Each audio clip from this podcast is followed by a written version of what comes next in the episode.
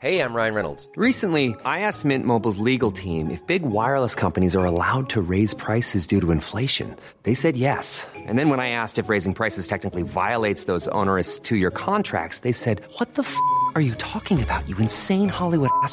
F- So to recap, we're cutting the price of Mint Unlimited from $30 a month to just $15 a month. Give it a try at mintmobile.com slash switch. $45 upfront for three months plus taxes and fees. Promo rate for new customers for limited time. Unlimited more than 40 gigabytes per month. Slows. Full terms at mintmobile.com. When you're ready to pop the question, the last thing you want to do is second guess the ring. At Bluenile.com, you can design a one of a kind ring with the ease and convenience of shopping online. Choose your diamond and setting. When you find the one, you'll get it delivered right to your door. Go to Bluenile.com and use promo code LISTEN to get $50 off your purchase of $500 or more. That's code LISTEN at Bluenile.com for $50 off your purchase. Bluenile.com code LISTEN.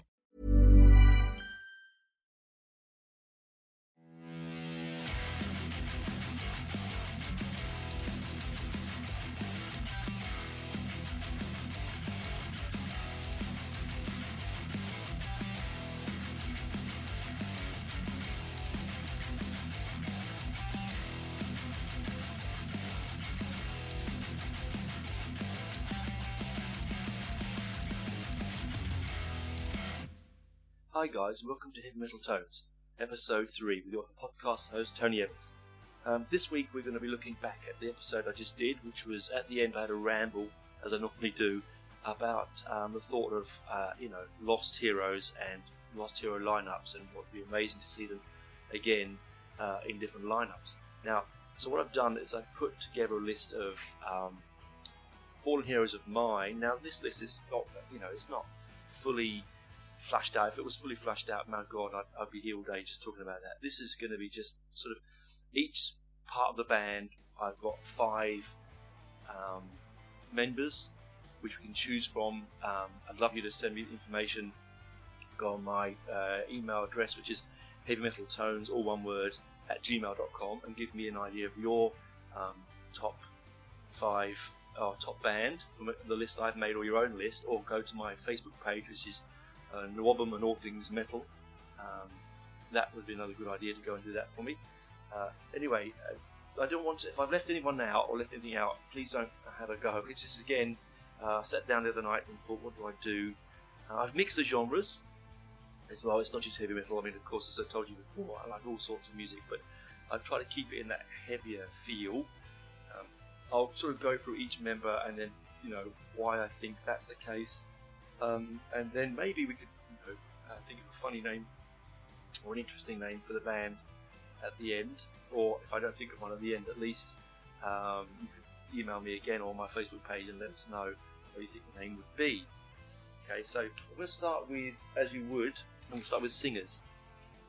Now, the singers are it's a bit tricky because there's so many, is there not? Right? Okay, so in my number one, and again, this isn't in, in order. This is just one to five. Okay, um, I've got Phil Lynott uh, of uh, of Thin Lizzy. Uh, I've always, I mean, he's one of my favourite singers of all time. In fact, he plays the bass as well. There's a crossover in the bass there, I think. You know, um, towering uh, frontman, much maligned, unfortunately. One of the first Irish rock stars. You know, and black as well. And the fact that he just never let anyone get to him. He just wrote music because he loved writing music. He was rock and roll personified in the 70s, I reckon.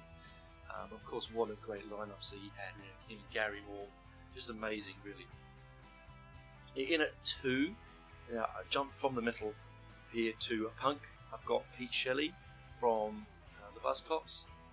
Now, we sadly lost him three or four years ago, maybe longer now, and uh, he of all the punk singers, and I love all most of them, Shelley's um, sort of wistful pop sensibilities, his ability to um, write a catchy, interesting song, um, had to be in the list.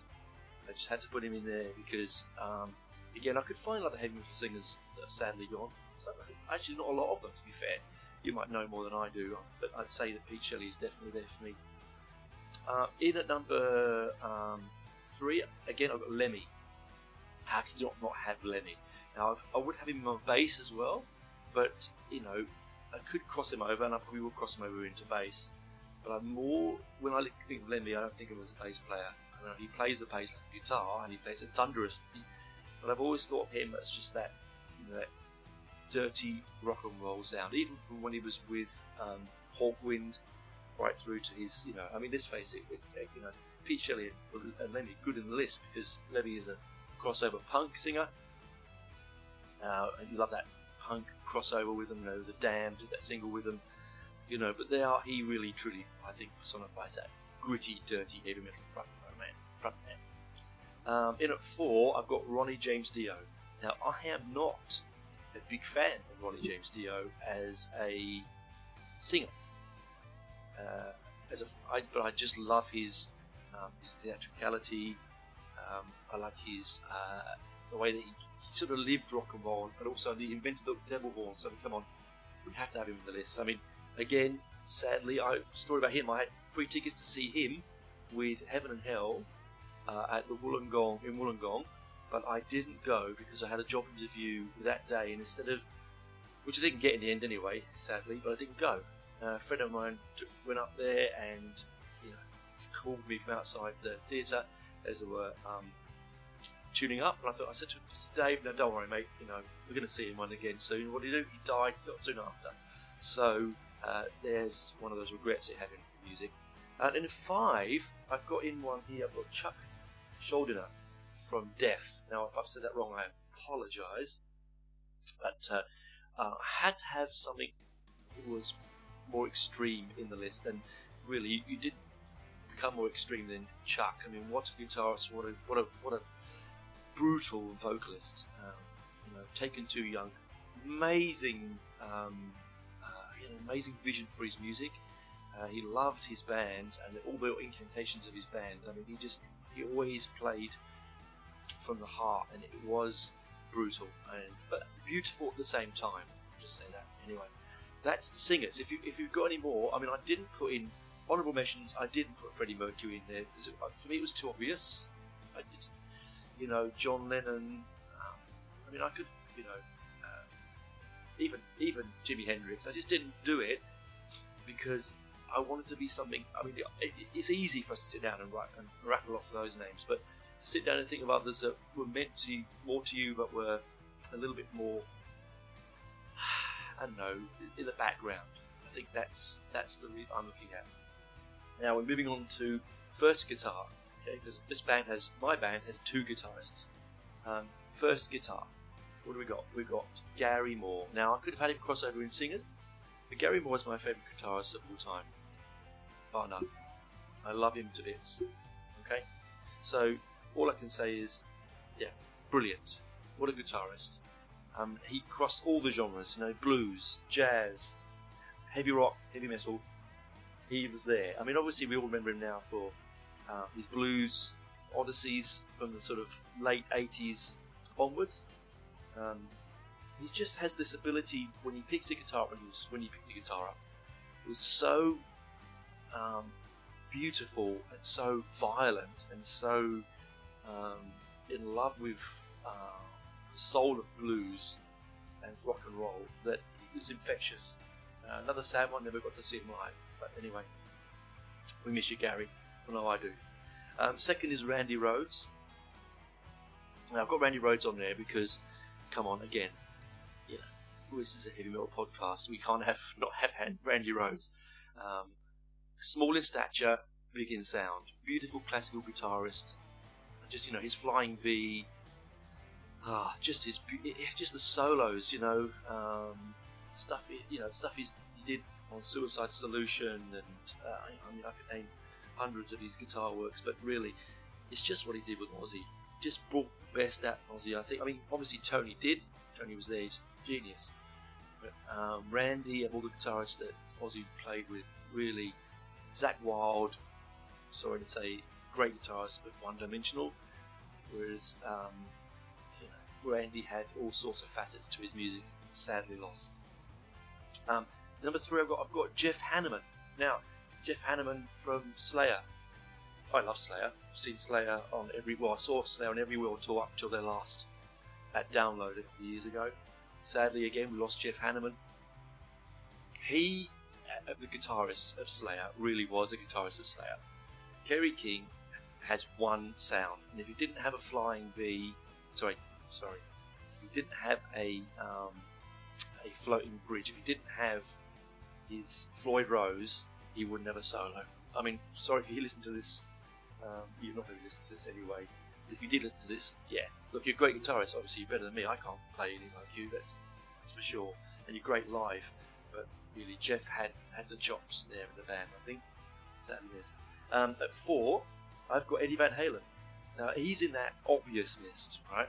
In the obvious list. I could, oh, I could have picked out someone else, but fresh in the mind, losing him uh, last this year. Um, he just, I, I, my best friend at school, he brought in a tape. Well, my birthday was in the school holidays in the UK in March, and I came up again after my school holidays, and he brought me two tapes. Actually, yes, two tapes. He brought me Van Halen um, 5110 and bought me um, Iron Maiden's uh, Live After Death. Now, I'll love him for that forever because, I mean, I already had Live After Death on a, on a, like a copy. This was a genuine copy, which was great. And, you know, the thing about, um, the thing about uh, Van Halen was, yes, I know the 5110 is not the um, obvious album choice for them, but it's just something that introduced me. And of course, I went back to Eruption and some of that. And of course, just the, the speed, agility, far, you know, it was just pure basic rock and roll. had tapping. Now, the tapping wasn't invented by him. I'm going to stand here. It wasn't. Steve Hackett, Genesis, actually started tapping the, the, the much sooner than that, earlier in the on um, uh, selling England by the pound back in, back in the uh, early 70s. So it wasn't, I think, I, I mean, he never said he was influenced by Steve Hackett. I probably think he was. Anyway, that aside, Van Halen, Bow, a guitarist. And then at five, I've got Fast Eddie Clarke from um, from Motorhead again. When you want guitar and you want rock and roll, you either want one or two things. You want it to be clean, virtuosic, and uh, and note perfect, or you want it to be dirty, filthy, hard. And I have to say that I'm in that category. I prefer to hear a really lo-fi, um, crunching Gibson overdriven rock and roll guitar than a lot of these. And I'm, look, don't get me wrong, I, I, do enjoy Steve Vai and all those sort of you know Eddie, um, Yngwie J. Malmsteen and all that sort of stuff. It's fun at the time, and you know um, stuff the guys from Dragon Force and all that sort of Herman Li. I mean, it is they're, they're amazing, technical, but with some of that technicality, you do lose the emphasis of rock and roll, and I think that's why like Eddie's the dirty rock and roll. Anyway, on to Guitar 2. Now, Guitar 2, this is more a, not so much a heavy metal, but more an influence for me. Um, I've got in number one Albert King. Now, I didn't say this in the first episode. I really love blues guitar. I love blues in general, and re- again, that's why again Gary Moore is on that list. But Albert King is my favourite blue black blues guitarist. Um, He's played all his solos on one string. He's a towering six foot six man with a flying V. He played from the heart. He played he played beautiful blues. Um, honestly, if you get a chance, please go and grab, even if it's just like a best of um, crosscut saw and, and uh, you know all these things that you. I mean, if you listen to any of the Gary Moore albums, uh, uh, his blues albums, you'll hear a lot of Albert King covers influence. I, I think he played with Albert King before he passed away. I could be wrong. I'm, I'm sure that's right. Um, anyway, uh, number two, the greatest white blues guitarist of them all, um, and who, who and is connected to Gary Moore via his guitar and to his guitar to Metallica with um, is uh, Peter Green. Peter Green, uh, again, if you don't know who Peter Green is, um, he's the original member of uh, um, Fleetwood Mac. Uh, went on a, a drug trip um, which fried his mind, and he left. And the band changed. They went from being uh, truly innovative, uh, blues-driven English white blues band to uh, just a sort of a bland pop band. I'm sorry, again, I'm not I'm not a fan of the non Peter Green years, but um, just YouTube Albatross and have a listen to it. It's just it is an instrumental piece that I find soothing and beautiful. Um, his his ability to make that 56 Gibson sing is second to none. Again, Peter, we miss you. Um, three in this list is Greg Lake. Greg Lake from Emerson, Lake and Palmer. There's my credentials coming out there. Um, it is a he played guitar, played 12 string, played bass, played 6 string. He sang. Um, he started writing songs when he was 11 and 12.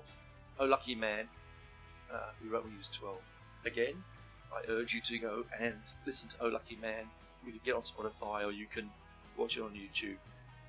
People think, oh, Emerson, Lake and Palmer, overblown, bloated keyboard solos and classical music driven um, Bach orientated pieces. Yes, they are.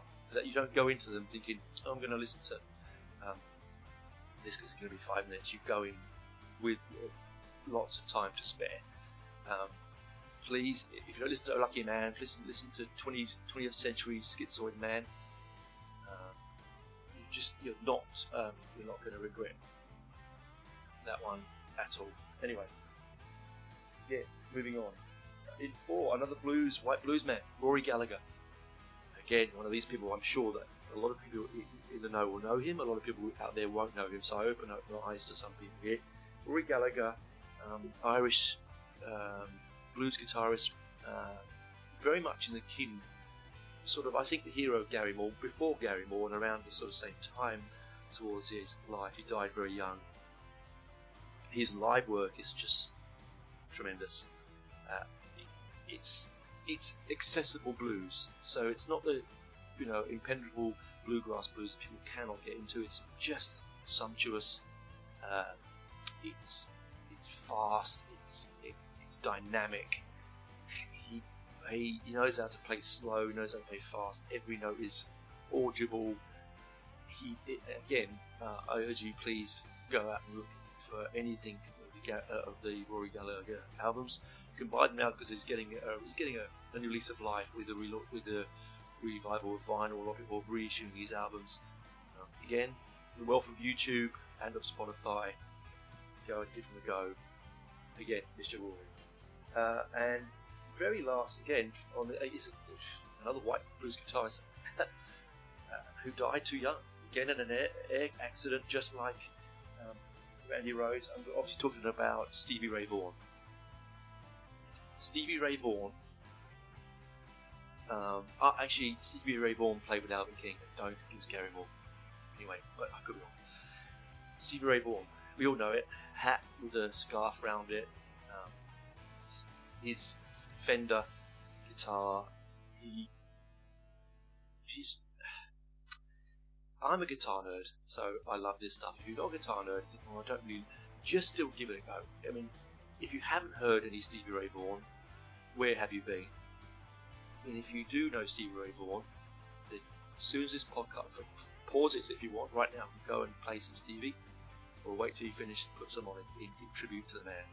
I think above all the white blues guitarists outside of Peter Green, he's probably I think it's Peter Green, in my opinion, Gary Moore, Stevie Ray Vaughan,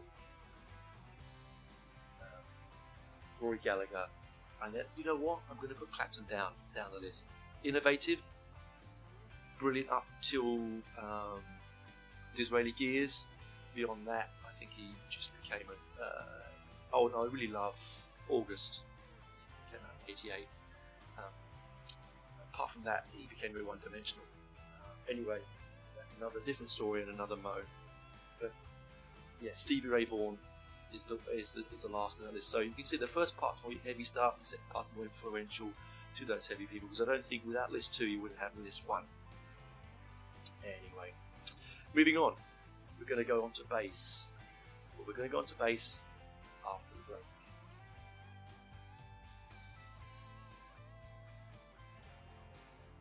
Okay, so guys, um, the guys at the basement asked me to mention to you that if you want to order food from their restaurant Chompys, uh, which is situated at the back of the venue, you can still if you're within a six kilometre radius of the restaurant.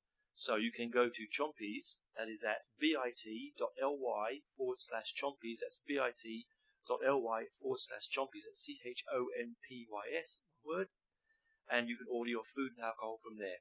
Lucky you. I wish I could, I'm too far away. They also want me to mention that as of the 14th and 15th of January next year, there's the Canberra Metal Fest. The tickets are available at www.canberrametalfest.com.au. They're $120 a ticket. There's going to be lots of people on the lineup. There's so many on there already, but I want you to go over and discover it for yourself before you go and find what band you like. And even if there's not a band that you like, I'd buy a ticket and support the local community, the local bands, and get some music back on the streets back in 2022. So that's www.canberrametalfest.com.au. That's www.canberrametalfest.com.au. $120 a ticket. Um, and you'll be supporting local music and local venues. I'll be there. I'll see you there. Welcome back, guys, to part two. Um, bass players. Now, I've got a bit of correction there. I apologise. I did say 5110. It's 5150 is the Van Halen album. Don't know why I put 5110. I think it could be something to do with yes, but anyway, it's 5150. Thank you, Justin, for giving me that tape. Don't have it anymore, but I have it on vinyl. Uh, love to find my tape somewhere. I'm sure I have it somewhere in the archives. Anyway, on to bass players. Now, this is something that's very close to me as a bass player myself, or a wannabe bass player. I sort of have quite a few in there, sadly.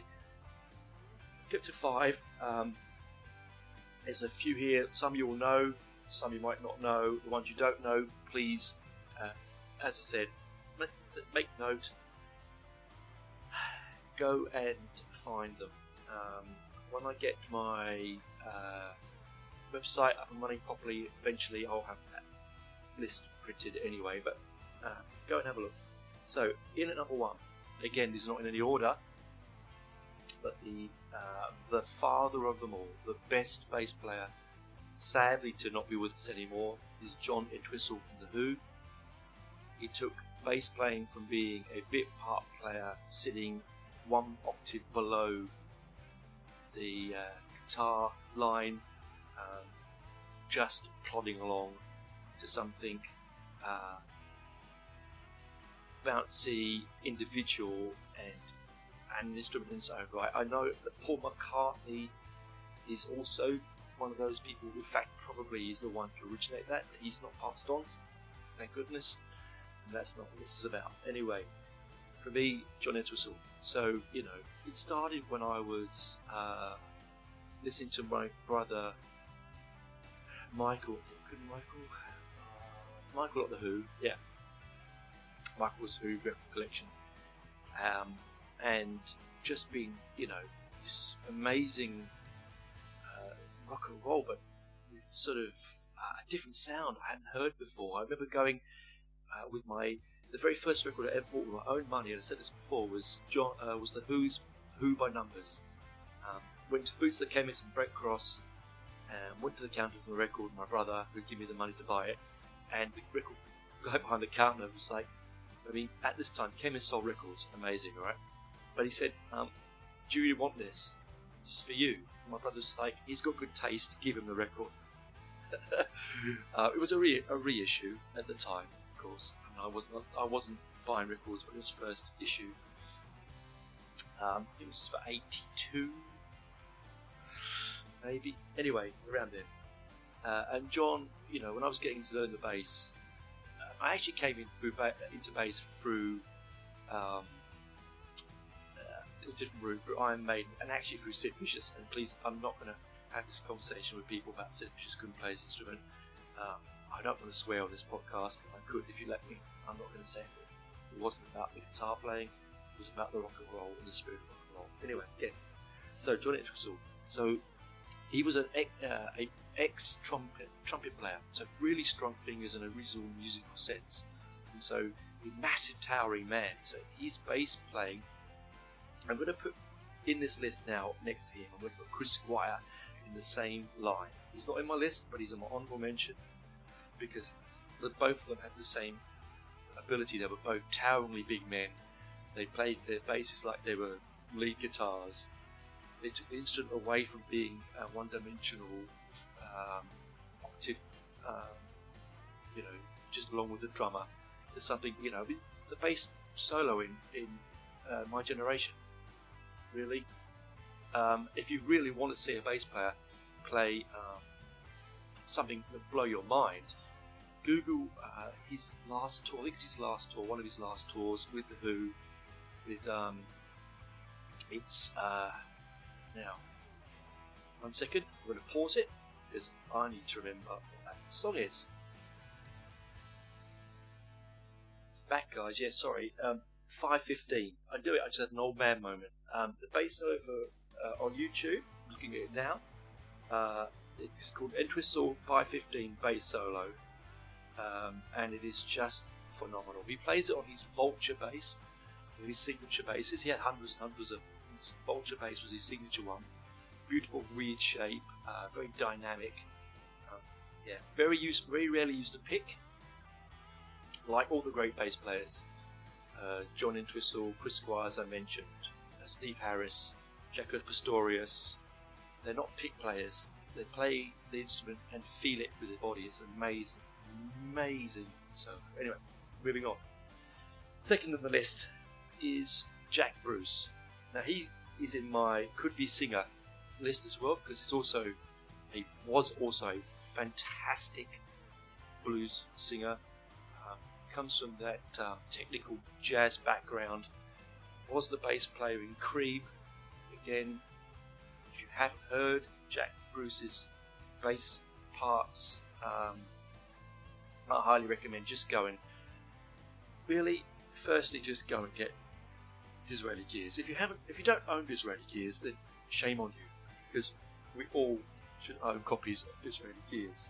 It's not only is it one of the greatest album covers ever made, and actually um, illustrated by an Australian, but it's also the greatest psychedelic album of its era. People say Sgt. Pepper. Sgt. Pepper was too pop for psychedelia. It was psychedelia but pop. I think that uh, where uh, Disraeli Gears, um, Sunshine of Your Love. I'm just jumping out of that out of train of thought there. You know, uh, Tale of Ulysses. I mean, it's just ah, it's, it's brilliant. Clapton, I think, at his very best.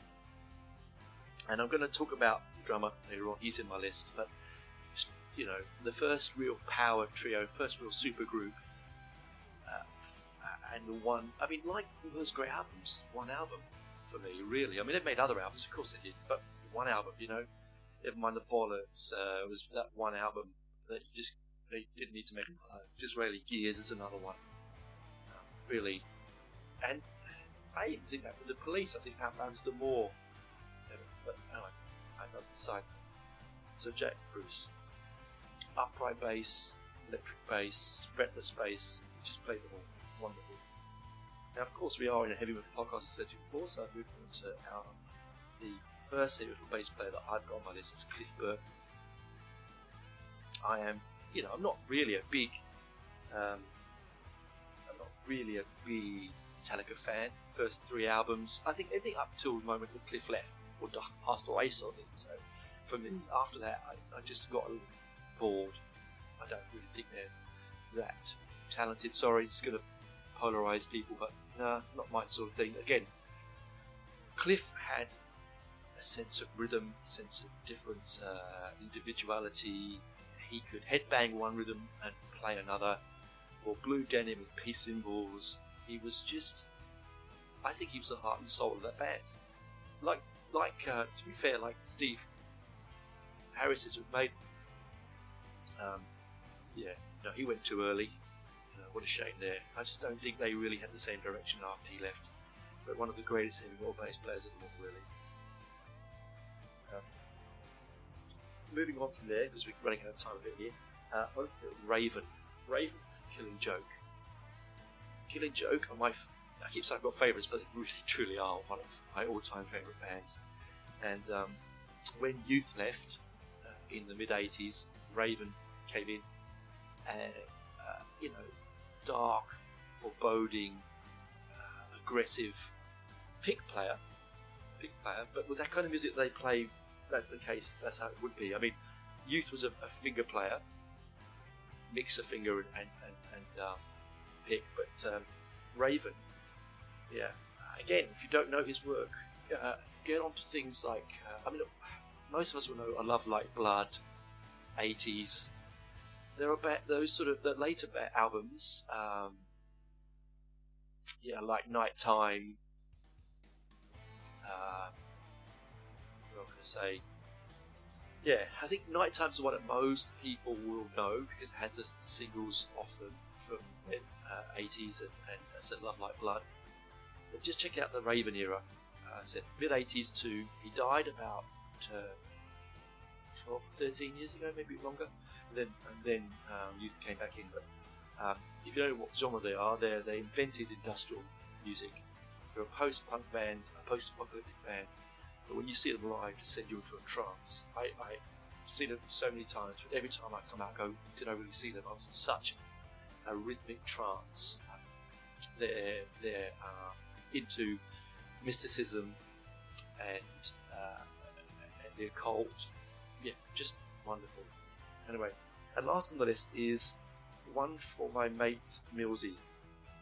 Uh, I'm a big. Uh, I'm, I was never a big fan of, this band up when I was very young. I got into them later in life. It's UFO. So Pete Way, he died I think last year. Pete Way, stripy pants. Hey, hang on, who does that? Steve Harris. Interesting, eh? Uh, he, he just again, just bouncy, fun, anthemic bass playing.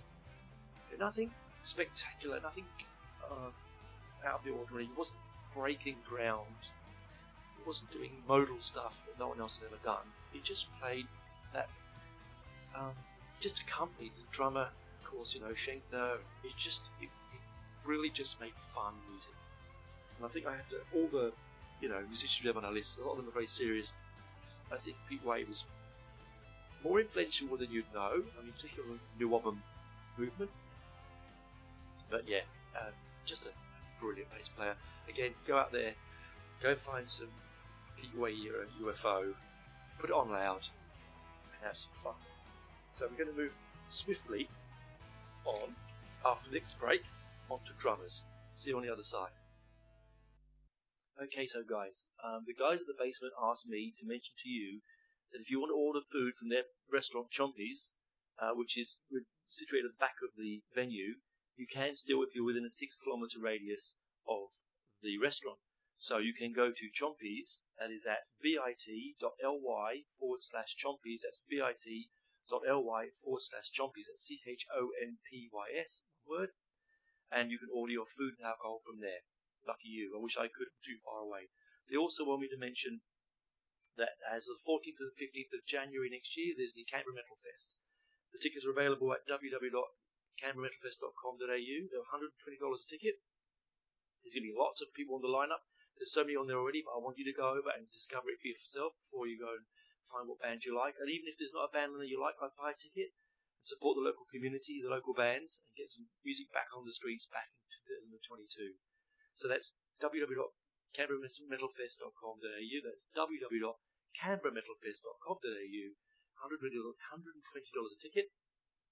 Um, and you'll be supporting local music and local venues. I'll be there. I'll see you there. Welcome, guys, back to the last part of the show.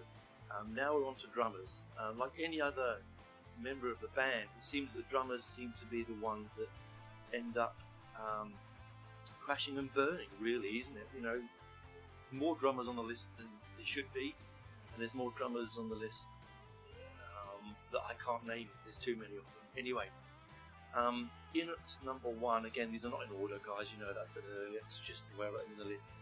I've got Cozy Powell. Um, Cozy Powell, um, a drummer since the late 60s right through to when he passed away sadly in the uh, early 90s. Um, I saw him with Sabbath, um, oh, Headless Cross Tour, Hammersmith Odeon was in, remember this, it was in April and it was 1989. Uh, wow, you know, I mean, I obviously got to see um, Bill Ward later on, but uh, you know, Cozy. I, I mean, I, I, I mean, NIB is a tricky drumming track at the best of times, but he took it to a different level. I mean, in a in a in a Sabbath lineup that wasn't really that strong, apart from my favourite singer of Sabbath, actually outside of Ozzy, which is Tony Martin, um, wasn't you know wasn't the strongest of lineups, and you know, but I still consider um, Headless Cross and TYR as two of my favourite Black Sabbath albums of. Anyway, sadly, he died in a car accident. He was on his way home in a country lane. He was on his on his phone to his wife. Um, speed, alcohol, um, drugs, and rock and roll was what he lived for. And sadly, killed in the end. But hey, Cozy, what a drummer now. Honestly, just go and go go and Wikipedia him. Go and find the bands he was in. Just brilliant. I mean, sort of that bridge between your, your your heavy rock into your heavy metal. Even though I don't think he would call himself a heavy metal drummer, he's just a rock drummer. Really. Um, the next one on the list, of course, the first, the great um, Keith Moon. Now, Keith Moon does sit in that list of, um, hey, too obvious, because you could put Bonham there, and I'm not going to. I'd put Keith Moon in this list because without Keith Moon, I mean, I'm, I'm said it before, said it again. I'm not a Led Zeppelin fan. It's been too many years of my youth listening to them to the point where now it just bores me to tears. Um, but Keith Moon, you know, it wasn't just it wasn't just that he innovated and and created a sound unlike any other heard before. That he could create a, a, big sound with his kit, a small kit. He could he could just do it. He could hit those skins like they were going, they were just going to explode. He had rhythm and he had syncopation. Now, I believe he didn't have much fibre in his diet. No, sorry, I'm really joking. That's, that's not true. I was joking. But anyway, he was so him and Edwards combined just like rock solid, like just like just like um, Steve Harris and uh, Nick McBrain, just rock solid. Um, anyway, uh, some funny stories, and what I love about his rock and so everyone remembers him chucking you know his TVs out the window, his uh, Rolls Royce in, in his swimming pool. But my favourite story of his is during the recording of um, uh, filming of, of Tommy.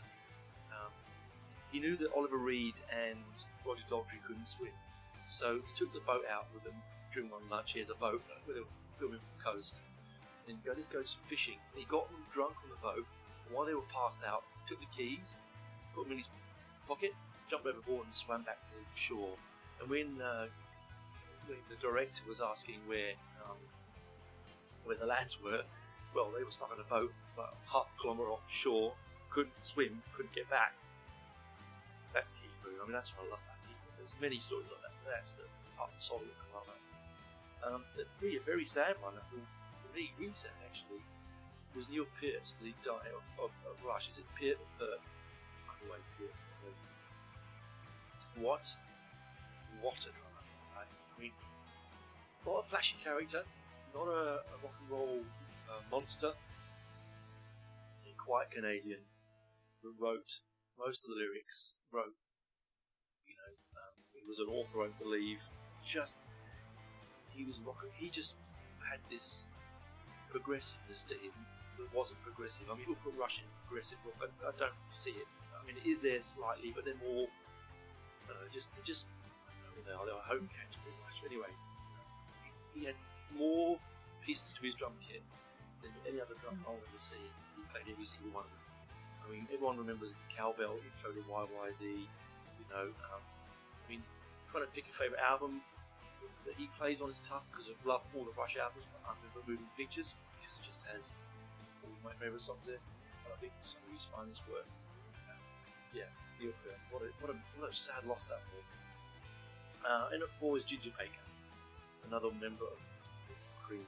Um, Ginger. I think looking at the evolution of, of it, it goes Ginger, Keith, and then onwards. You know, I think because you look at the way that Keith plays, he plays very much like Ginger. The difference with Ginger Baker was he wasn't very much liked by people.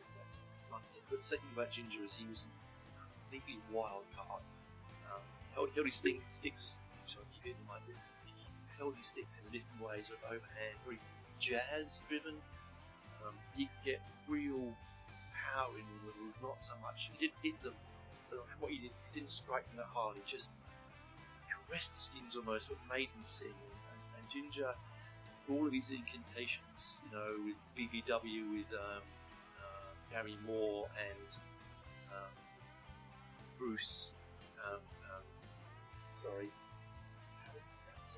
Going far there. I'm sorry, let me say this. Um, I say this? Jack Bruce. Uh, I knew that. I just went, sorry. Um, Jack Bruce. Yeah, anyway. Ginger Baker. Uh, crazy as a cut snake.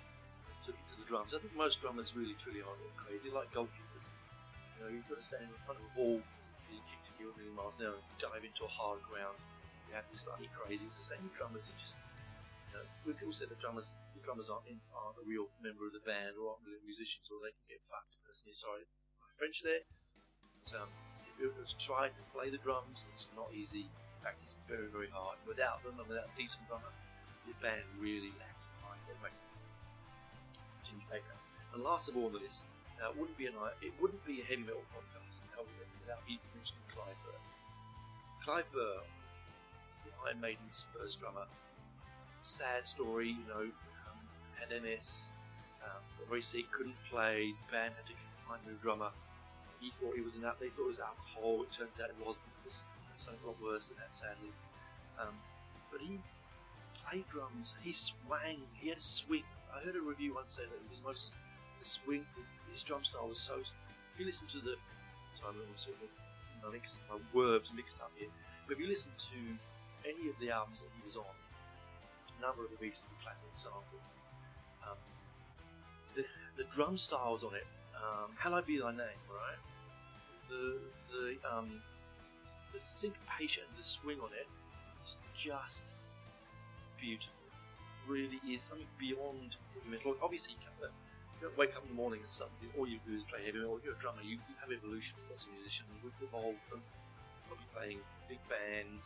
This is the seventies, late sixties. Probably playing um, pop covers, maybe even get purples and things like that. But anyway, he had real swing. Very much akin to what John Bonham actually. Bonham had beautiful swing. I think that's probably where he Anyway, Clive, uh, I just remember the day he died. It was just weird. I know where I was. I know who I was talking to. There was, I was a work meeting, and I just like, yeah, couldn't think much after that. Anyway, that's for drummers. Um, I've got to sort of wind this up. I'm dragging on a bit, but um, last and not least, I'm going to say. Someone said, "Where's your keyboards?" Now, not all bands have keyboards. Maidens does now. You know, um, there's only one for me. There's probably many, many of them out there I've missed, I know much about, but the one I know is Jon Lord. Um, the ivory tinkling, Hammond organ smashing, bearded long-haired monster of Deeper. Um, he truly. Oh, hang on. I, I, you know what? I am. I'm going to say I've got two. I'm going to say in the same breath. I'm going to say I'm Keith Emerson, Emerson, Lake and Palmer, and Jon Lord. Um, Jon Lord for his heaviness, his introduction to Hammond and the rock and the swing and the, just the roller coaster steamroller of, of the sound. Um, and Keith Emerson his imaginative flair stage work. He's you know using a paint roller, sticking blades in between the keys and rolling the keyboard over and knocking onto the stage. And, and not just that, his, his soundtrack work with um, when he wrote music Dario Argento, my, probably my favourite Italian horror director. You know, uh, movies like Inferno, just brilliant. Um, he was a true musician and sadly a very sad man. And he took his own life. We don't. Hopefully, none of you think there's anyone that did that. Shame there was someone that wasn't there for him. Anyway, that's uh, on a dark side, dark, dark note. So yeah, Jon Lord and Keith Emerson, guys up in my band. Um, I'd just like to say right at the end here, if you want to please send to me to heavymetaltones at gmail.com. That's heavymetaltones at gmail.com. That's one word. I'd love to know any, any of the uh, your um, heroes, what lists you have, if they differ from me, um, and another band name. You know, make it humorous if you want, make it serious if you want. You know, I thought of things like the most as an experience. I've had that on my belt for some time. Um, I think that always people, I love it. anyway, something fun, something serious, whatever you want. Or you, or you can go to my Facebook page, which is Heavy Metal, sorry, Nawabum, and All Things Heavy Metal. Nawabum and All Things Heavy Metal. And you can sort of give me some information there. Anyway, thanks for listening, guys. It's been sort of a fun trip down memory lane. Keep safe. Keep getting yourself. Hope you're all getting jabbed, or if you can, maybe you can get out to live venues very soon. See you next week.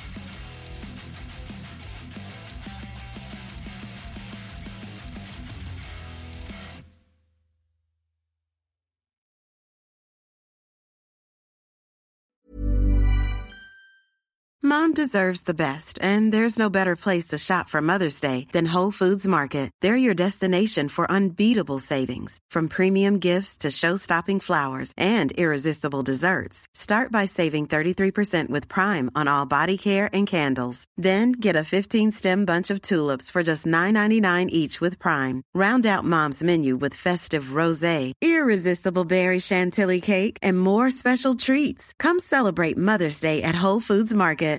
Hi, I'm Daniel, founder of Pretty Litter. Cats and cat owners deserve better than any old fashioned litter. That's why I teamed up with scientists and veterinarians to create Pretty Litter.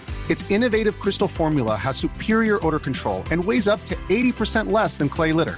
Pretty Litter even monitors health by changing colors to help detect early signs of potential illness. It's the world's smartest kitty litter. Go to prettylitter.com and use code ACAST for 20% off your first order and a free cat toy. Terms and conditions apply. See site for details. Hey, it's Paige DeSorbo from Giggly Squad. High quality fashion without the price tag? Say hello to Quince. I'm snagging high end essentials like cozy cashmere sweaters, sleek leather jackets, fine jewelry, and so much more. With Quince being 50 to 80% less than similar brands. And they partner with factories that prioritize safe, ethical, and responsible manufacturing. I love that. Luxury quality within reach. Go to quince.com slash style to get free shipping and 365 day returns on your next order. Quince.com slash style.